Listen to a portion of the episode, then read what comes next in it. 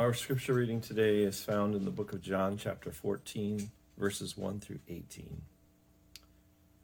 Do not let your hearts be troubled. You believe in God, believe also in me. My Father's house has many rooms. If that were not so, would I have told you that I am going there to prepare a place for you? And if I go to prepare a place for you, I will come back and take you to be with me, that you may also be where I am. You know the way to the place where I am going. Thomas said to him, Lord, we don't know where you are going, so how can we know the way? Jesus answered, I am the way, and the truth, and the life. No one comes to the Father except through me. If you really know me, you will know my Father as well. From now on, you do know him and have seen him. Philip said, Lord, show us the Father, and that will be enough for us. Jesus answered, Don't you know me, Philip, even after I have been among you such a long time? Anyone who has seen me has seen the Father. How can you say, Show us the Father? Don't you believe that I am in the Father? and that the Father is in me. The words I say to you, I do not speak on my own authority. Rather, it is the Father living in me who is doing his work. Believe me when I say that I am in the Father and the Father is in me, or at least believe on the evidence of the works themselves. Very truly, I tell you, whoever believes in me will do the works I have been doing and they will do even greater things than these, because I am going to the Father. And I will do whatever you ask in my name, so that the Father may be glorified in the Son. You may ask me for anything in my name, and I will do it. If you love me, keep my commands, and I will ask the Father, and he will give you another advocate to help you and to be with you forever the Spirit of truth. The world cannot accept him because it neither sees him nor knows him. But you know him, for he lives with you and will be in you. I will not leave you as orphans. I will come to you. This is the word of the Lord.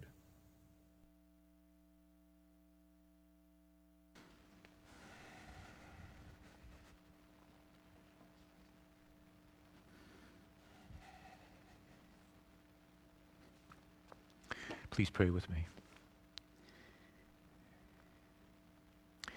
We're grateful that you are a God who speaks. You speak through the written word. You speak through the, the, the spoken word. You speak through human instruments that are themselves fallible and frail, like me. But you do speak. And for this we give you thanks and we ask you now to use all of this to help us know you and to do your will.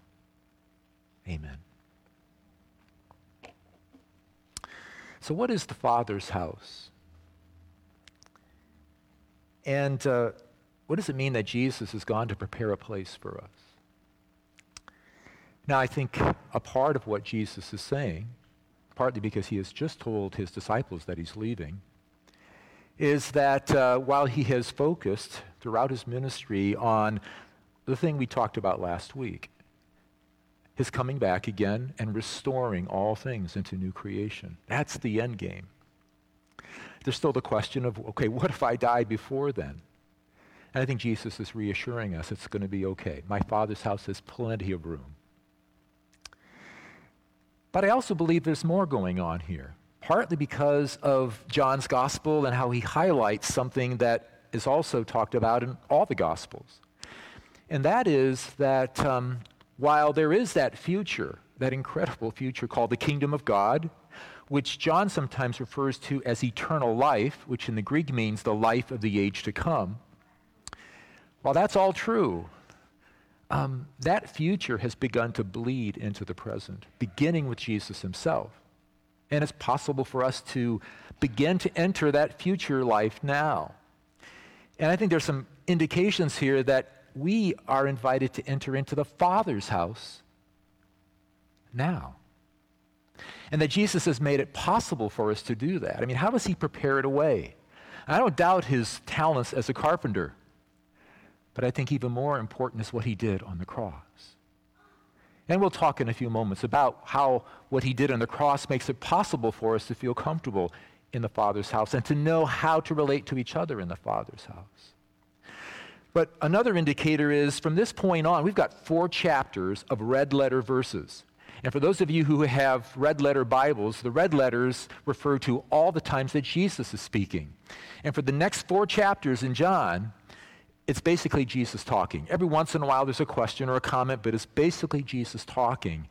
And I think he's giving us a sense, a feeling for life in the Father's house and what's possible now. He also talks about the Father and Son and Spirit making our house, our bodies, our community, their home. And so in our scripture for today, um, we, we have Jesus saying, But you know him, for he lives with you, and he will be in you. And then a few verses later, anyone who loves me will obey my teaching. My Father will love them, and we will come to them and make our home with them. This week, my wife and I are putting our house on the market.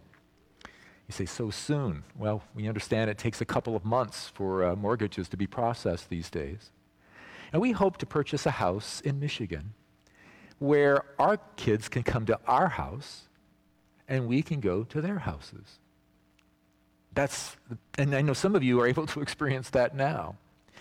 And, and so we have this situation where, where Jesus has made a way for us to enter into the Father's house and to live there, but also for the Father and Son and Spirit to make our home, our house, our community, God's home.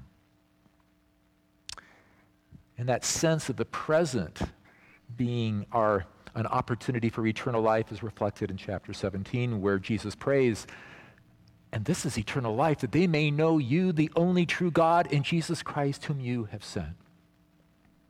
So, Jesus is the way, the truth, and the life, even now into the Father's house. And I'd like to share with you some gleanings from these chapters about what life in the Father's house is like. I don't know what life has been like, or was like when you grew up, or is like for you growing up now.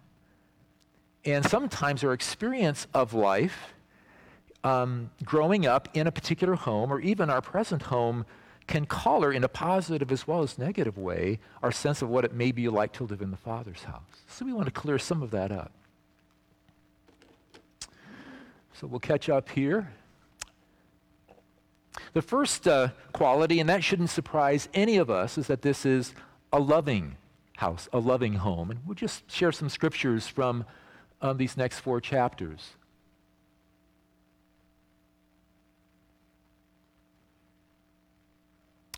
As the Father has loved me, so have I loved you. Now remain in my love. In fact, why don't you go ahead and recite the, the rest of these with me? Whoever has my commands and keeps them is the one who loves me. The one who loves me will be loved by my Father, and I too will love them and show myself to them. My command is this love each other as I have loved you. So there's a lot of love going in a lot of directions in the Father's house. There's the Father and the Son's love for us, evident through the Spirit's presence. There's our love for the Father and the Son, um, and the Spirit is here to help us with that. We've talked about that in the last few weeks where the Spirit says, Go ahead, call him Dad. The Aramaic word being Father. Call him Abba, Dad. And we're to take that love and we're to show that same love towards one another. Love one another as I have loved you. A lot of love in this house. And the particular word for love that's used here is the Greek word agape. Greeks have a lot more words for love than we tend to have in our language. And while it includes affection, you know, some people say, well, there's, emotion, there's no emotion in agape, but actually, going all the way back to Homer, there was affection in agape. But it doesn't stop there. Agape is a love that is, that is intent on and contributing to the well being and the flourishing of those around us. And it's willing to make great sacrifices for that to happen. As I, uh, as, as Teresa and Beth and Pam and I talked about Alan in preparation for the service on Wednesday, it struck me how Alan really wanted others to flourish. Um, he didn't try to tell his kids they had to do anything in particular, whether it was sports or dance or music, but he said, Whatever you do, I'll support you, but you need to play full out. You need to put yourself into this. And sometimes he made sacrifices so that his children and grandchildren would flourish. And of course, that's really how a good parent functions, right? So that shouldn't surprise us about the Father's house. Only the siblings, no, the siblings aren't always so intent, especially when we're younger, about helping each other flourish. But in the Father's house, we're all intent in helping each other flourish. We want what's best for one another. And that's the kind of love we're talking about. So, as John says earlier, God so agapeo, so loved the world that he gave his son. And last week, um, after that first flush of converts on Pentecost, we read that they devoted themselves to the apostles' teaching and to the uh, koinonia, fellowship, this shared life where they ate together, they worshiped together, they prayed together, they shared their possessions with one another. That was all an expression of that agape, that love that's a part of living in the Father's house. Another quality of, this, uh, of the Father's house is that there's so much joy here in the Father's house. Some great scriptures that, that point to that. And again, read these with me. I have told you this so that my joy may be in you and that your joy may be complete. And remember, Jesus is just about to enter into Gethsemane and then Golgotha. Okay? So with you, now is your time of grief, but I will see you again and you will rejoice, and no one will take away your joy. Until now, you have not asked for anything in my name. Ask and you will receive, and your joy will be complete.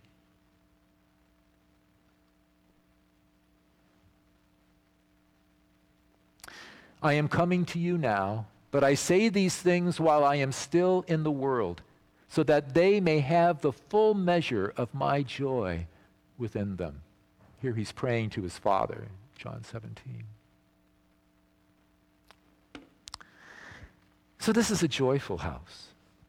Now, there are reasons why we might wonder if that really should be the case, and those reasons may have to do with us. You know, we can bring guilt and shame into this house, for example. And the really cool thing about the Father's house is that rather than those things that we've done that we feel guilty and shame about, being things that should quench our joy, in the Father's house, they end up being reasons for joy. And, and in the sense that when we've done those things and come home again, it's party time. And so we have those three back to back parables in, in Luke 15 the parable of a lost sheep, the parable of a lost coin, and finally the, the uh, longest and one of our most, my most favorite parables is the parable of the lost son. And the focus of those parables isn't on, okay, how, how, did these folks get lost? How did that sheep get lost? Or how did that coin get lost? And in fact, in, if anything, in those stories, it says the shepherd lost the sheep. And obviously, the coin didn't lose itself. And even in the case of the prodigal son, um, you know, there's teenage rebellion. Okay, we, we do sometimes rebel against God and our parents. That's not the surprise. What the surprise is, is how the son is received. And so when the son is coming home, the father runs out of the house down the road, and rather than saying to the son, okay, go to your room, we're going to talk later, or out to the woodshed. He, he turns to, the, to his servants and he says, Get the best coat in the house. Get the family ring, put it on his finger, and, and, and get some sandals. He's not walking into my house with, with bare feet. Get him some sandals. And while you're at it, kill the fatted calf. We're going to invite all the neighbors. We're going to party tonight. That's the surprise. That's the good news. That this young man's sin becomes the occasion for celebration. Of course, the older brother isn't too excited about that. Maybe sometimes we've been in that position. Um, he, doesn't, he, he can't understand why his father doesn't hold a grudge. And our father doesn't. He doesn't even hold a grudge about the fact that we killed our brother. He's just so glad when we come home. There's a Latin phrase for this felix culpa happy fault. Who would have thought that because of Adam and Eve's sin, God decided to rescue us, send his son, and ultimately to create a world that's even better than the present world? This is a joyful house. And I wonder if the father went out to meet the son to make sure that that son didn't take his guilt and shame into the house. We do. We're not thrown out of the house because we're still feeling guilt and shame. But we don't have to. And just to make sure we get that, the Son went to the cross and historically and definitively took our guilt and shame upon himself. And the Holy Spirit, the Paraclete, in the NIV it's translated advocate, and it can be a legal term. We got the Holy Spirit as our attorney, okay, saying, You're, you're free. You're, the judge has said you're free. No guilt, no shame going forward. As far as the east is from the west, so far has he removed our transgressions from us. And so it's because of that and so many other reasons that this is a joyful house. It's also a holy house. There's a lot of holiness here The problem with our perception of holiness is I think we tend to associate it with a lot of rules. And uh, that's not what we're talking about. In fact, as I've often pointed out, what's interesting about the Gospel of John is there are no rules. Only law, the only commandment, even though Jesus says, if you love me, you'll obey my commandments, the only commandment is a new one. And the new commandment is, you shall love your neighbor. No, you shall love your neighbor as I have loved you. That's the commandment. That's the rule. Now, there's different ways of talking about holiness. There's righteousness, there's justice, there's integrity, there's character. And the thing is, it's one thing to be forgiven, to be welcomed home, but we still have to stop doing stuff that erodes our relationships with each other, that that ruptures our relationships with each other. And so, uh, one of the lectionary, daily lectionary readings for this week, it, Jesus says, the law was in force until John, John the Baptist. But then a couple of verses later, Jesus actually quotes the, that passage in the Old Testament that says, in fact, it's the Ten Commandments, you, you shall not commit adultery. And the reason we refrain from that isn't because it's the rule. It's because it still damages relationships. It, it, just does terrible damage to a marriage, to a family, to a church, even to a nation, as John the Baptist called Herod on the carpet. You don't want to do that. And it's the truth of it that we live, not so much the fact that it's a rule or commandment. And holiness has a lot to do with wholeness. I was listening to an interview the other day with a gentleman who's a counselor and has done a lot of research in neuroscience, and especially a lot of research around the area of shame. And um, he says, shame, we, we now know that shame lodges itself in a certain part of the brain. And um, one thing we know about shame is, at least most of the time, when we shame someone, it's because of our own shame. We're speaking and acting out of our own shame.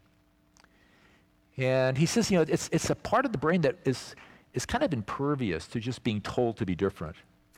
Even the truth of the cross is, is, is difficult to penetrate that part of the brain that, where our, our shame is lodged.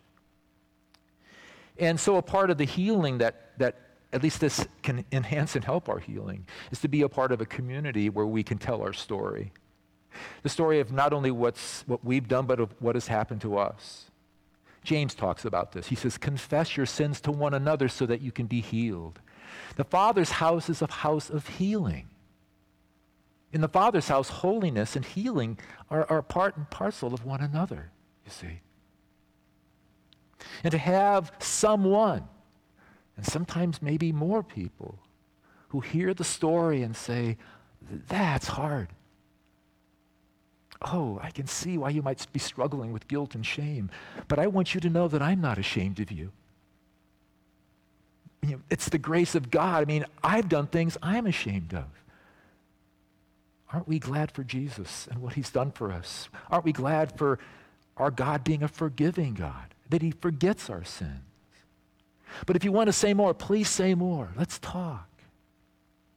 There's something about community that can speak to that part of our brain that needs healing, needs to be set free from shame. So, yeah, this holiness is connected to wholeness, and we're in the process of becoming whole, and it's a process. There's no magic wand.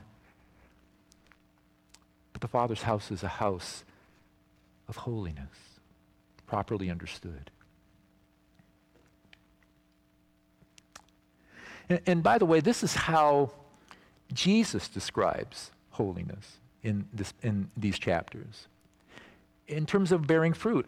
And again, um, please uh, say these words with me I am the true vine, and my Father is the gardener. He cuts off every branch in me that bears no fruit, while every branch that does bear fruit, he prunes. Ouch. so that it will be even more fruitful. You are already clean because of the word I have spoken to you. Remain in me as I also remain in you.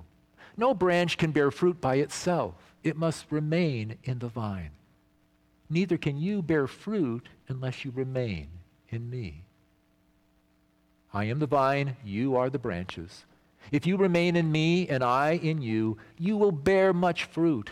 Apart from me, you can do nothing.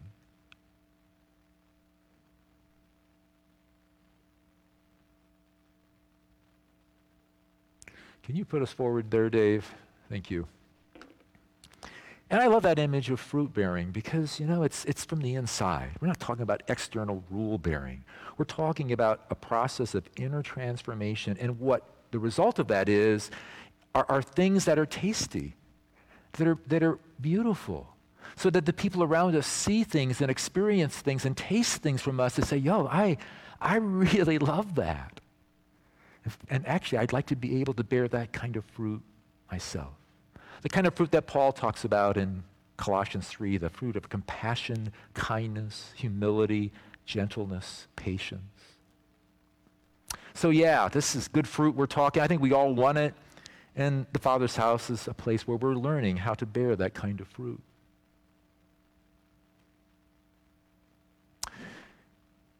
And then there's authority. There's authority in this house. And some people may be thinking, yeah, I thought we'd get to that. And, and again, our, our experience of authority, maybe in, in the home that we grew up in, from one or both of our parents, is sort of negative. It's my way or the highway. It's a matter of control. Um, Sharon and I like watching a, a, program called The Good Doctor. And at the end of the last episode, um, one of the couples um, separated. The, the woman left. We're hoping get, they get back together again. But she said, I love you, but you're so controlling.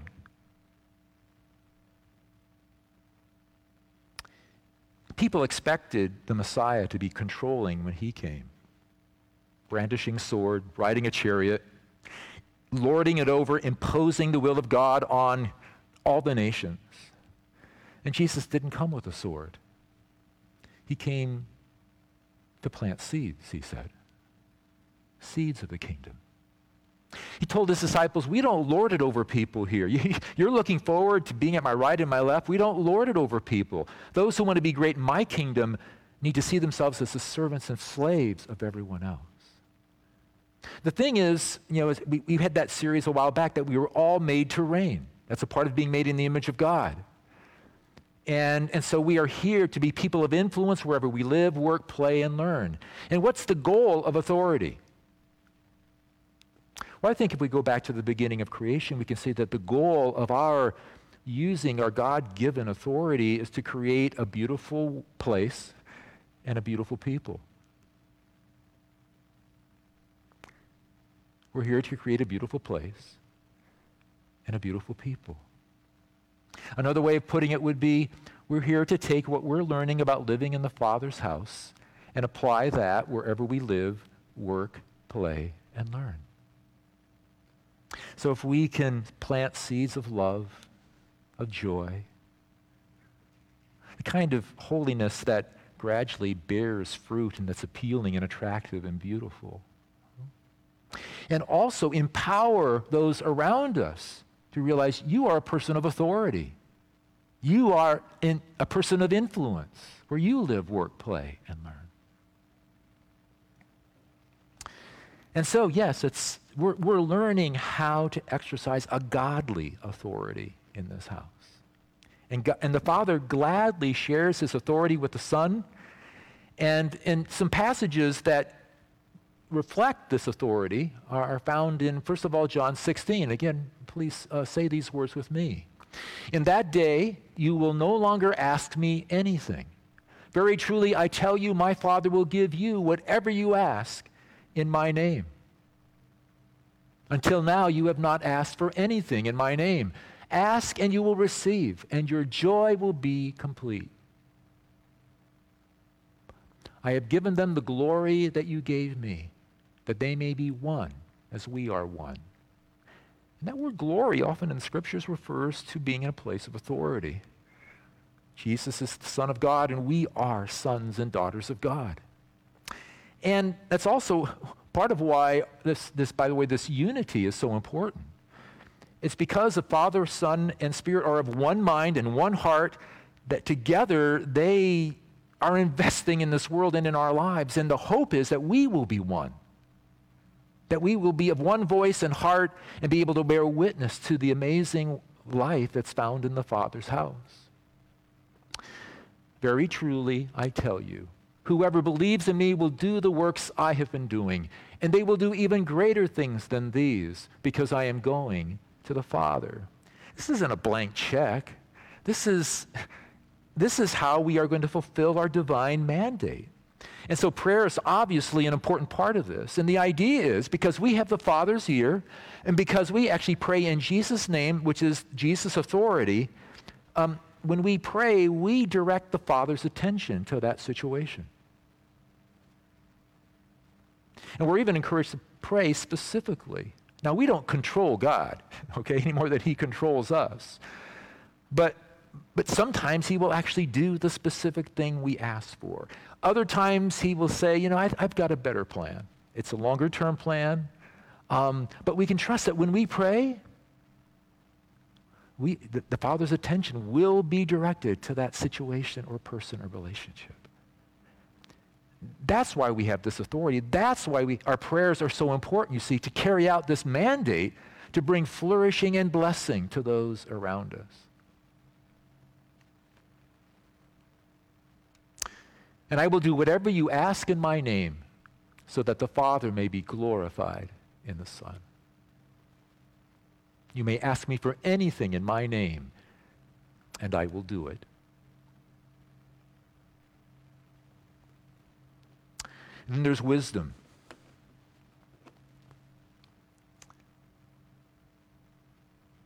And I will ask the Father, and he will give you another advocate to help you and be with you forever. The Spirit of truth.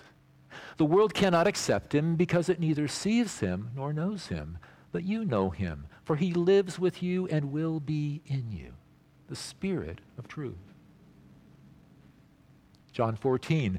But the advocate, the Holy Spirit, whom the Father will send in my name, will teach you all things and will remind you of everything I have said to you.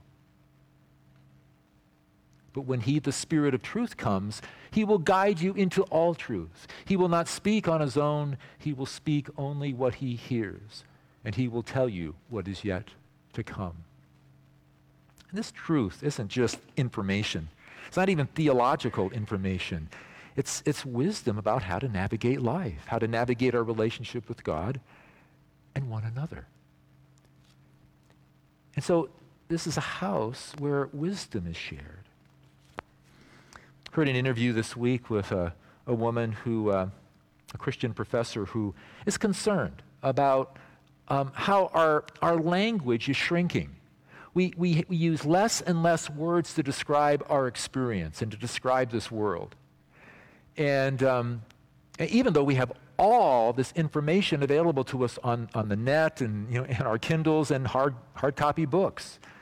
And she talked about growing up in a three generation house where her mother and her grandmother were both teachers.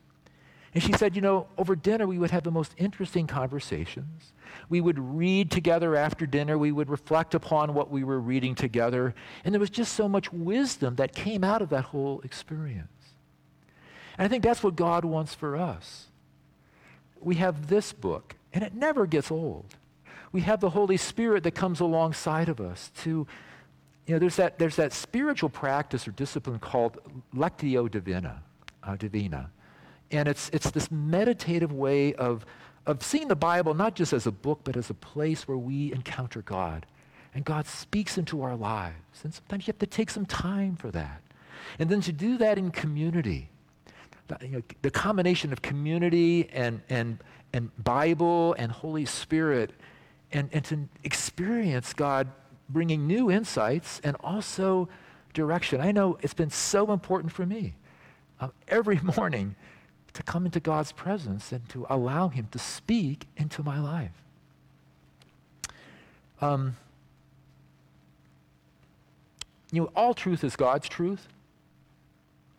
And so there are a lot of places where we can get wisdom today. And I mean that sincerely. Um, and I think my, my main concern is that there's so much out there that, that's so you know, interesting and informative that we neglect the truth that is here. And so, and so, for example, and we get into this, these ways of, that are sort of black and white, and they become points of controversy, like critical race theory, for example which I think has a lot to teach us about racism and injustice in general. Basically, it says it's not just individuals who make decisions and have racial attitudes. It's um, racist attitudes. It's, it's kind of embedded in whole systems where we just sort of unconsciously do things in a way that is affected by racism. That makes sense to me. The Bible talks about injustice embedded in societies. That doesn't mean we have to accept that hook, line, and sinker. I think of another system that I have sometimes mentioned, and I, I've learned a lot from, and that's family systems theory. A lot of stuff being written about how that applies to churches. At the same time, sometimes I have this, this gnawing discomfort that thinks that's the answer. That's the way to understand body life and how to become healthy on its own. But I'm convinced that while we, again, all truth is God's truth, let's not neglect the scriptures and the Holy Spirit and gathering around these and talking and allowing the Holy Spirit to speak that wisdom that is especially important for our lives right now. And so, yes, the Father's house is a house of wisdom. It's also a house where we learn how to sacrifice. This is Memorial Day weekend. And yes, there have to be, has to be sacrifice at times, even the sacrifice of lives, for there to be flourishing. Jesus paid that ultimate sacrifice. He already sacrificed when he became human. He emptied himself, became nothing, became a servant, and ultimately, says Paul, died that horrible, horrible death on a cross. And I think we instinctively know, and I alluded to this earlier, that a healthy family isn't just a family where everybody does their own thing. Yeah, do whatever you want. Everybody is, you know, everybody is just kind of follow your own dream, do whatever you want. A healthy family is a family where people are making sacrifices. And not just the parents, as I said earlier, but the siblings, to help each other become the person that each of us was designed by God to be. And we're willing to sacrifice for that. I know that you already know about that. I know many of you have made enormous sacrifices for the people in your lives, but also for people outside your families. And I think of Alan again, who it wasn't just his family. He was a, he served in the school board for 10 years. That's got to be a really hard job. I don't envy anyone who's on a school board. As president of the school board, he was concerned about the flourishing not just of his family, but of other children and of the community. And I know that's the heart of many of you as well. It's manifest in some of the ministries and programs of our church. Jesus talks about obeying God's commands. As I said rarely, it's said earlier, it's rarely a commandment, but it's like he calls us to do something. And we do it. And usually there's some sacrifice that has to be made. If we're going to obey that command to support and love and contribute to the flourishing of one another and others. And then finally, oh, and this is the, the, sort of the core teachings of Jesus for this. My command is this love each other as I have loved you. Greater love has no one than this to lay down one's life for one's friends. You are my friends if you do what I command. And then finally, it's a house of peace, which seems to uh, kind of contradict what we've just talked about, but it doesn't have to. And again, some great scriptures in these four chapters. Peace I leave with you, my peace I give you. I do not give to you as the world gives. Do not let your hearts be troubled, and do not let them be afraid. I have told you these things so that in me you may have peace. In this world you will have trouble, but take heart. I've overcome the world. Do not let your hearts be troubled. You believe and trust in God, believe also in me. And yeah, there are some peace quenchers, peace disruptors, like guilt and shame, like fear, fear of death, fear of life, being afraid of God. Pete Greig, in his primer on prayer, which I've been rereading, says he's, he's the biggest obstacle to our having meaningful prayer lives is, is not trusting God. It's a faulty understanding of God. And hopefully, some of what we've shared today will um, confirm for us that God is love, that this Father, Son, and Holy Spirit, this mystery of three in one, is love. So God wants us to know peace. Yeah, there's going to be trouble. There's going to be trouble. But let's uh, learn together how to trust this God and see what He's going to do with the trouble. And so, uh, this is a house where there's a lot of love and joy holiness in the best sense of the word, where we're learning how to properly exercise authority. It's a house where wisdom is shared. It's a house of sacrifice. And yes, a house of peace. A few years ago, my wife and I saw a movie. It's uh, Life as a House. And um, George, a 40 something employee at an architectural firm, loses his job and loses his health. When he learns he has only four months to live, the disrepair of his sorrowful life comes into painful focus. George determines to spend the remaining weeks of his life building the house he'd always dreamed of. With the help of his estranged teenage son and ex wife, he tears down his shack and builds a beautiful home on the California coast. The restoration of his house is a metaphor of his life. Well, during this process, George tells his son, Sam, about how his alcoholic father caused an accident in which a woman was killed and her small child was paralyzed. George has lived, had lived with the guilt and grief of what his father had done, as well as how his alcoholic father had affected him. Well, when George dies, he bequeaths the newly built house to his son Sam. And Sam knows in his heart what he needs to do. He locates the paralyzed girl in a rundown trailer park. As Sam and his mother walk through the t- trailer park, his mother asks, Are you sure you want to do this? Yes, says Sam. You could keep it, rent it out, his mom suggests. This is what he wanted, Sam insists. His mother says, I read the letter. You read the will. He wanted you to keep it and live in it someday.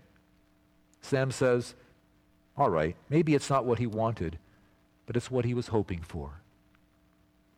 As the scene ends, Sam and his mother encounter the woman in a wheelchair hanging laundry a cl- on a clothesline.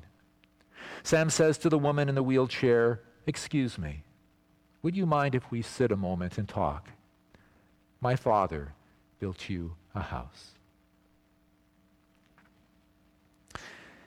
Where there's a father and there's a son, and there's someone called the Holy Spirit who has built us a house, a house to live in. And they also would love to make our house their home.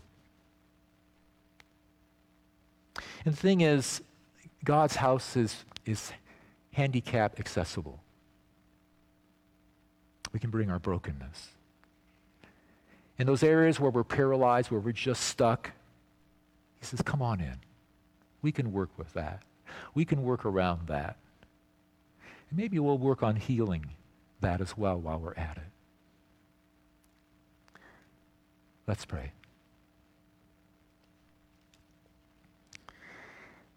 Father, Son, and Holy Spirit, thank you for being so hospitable. We're still trying to let in the fact that you are this welcoming, this gracious, and this generous. And Jesus, thank you for making a way for us to enter the Father's house. It's a beautiful place.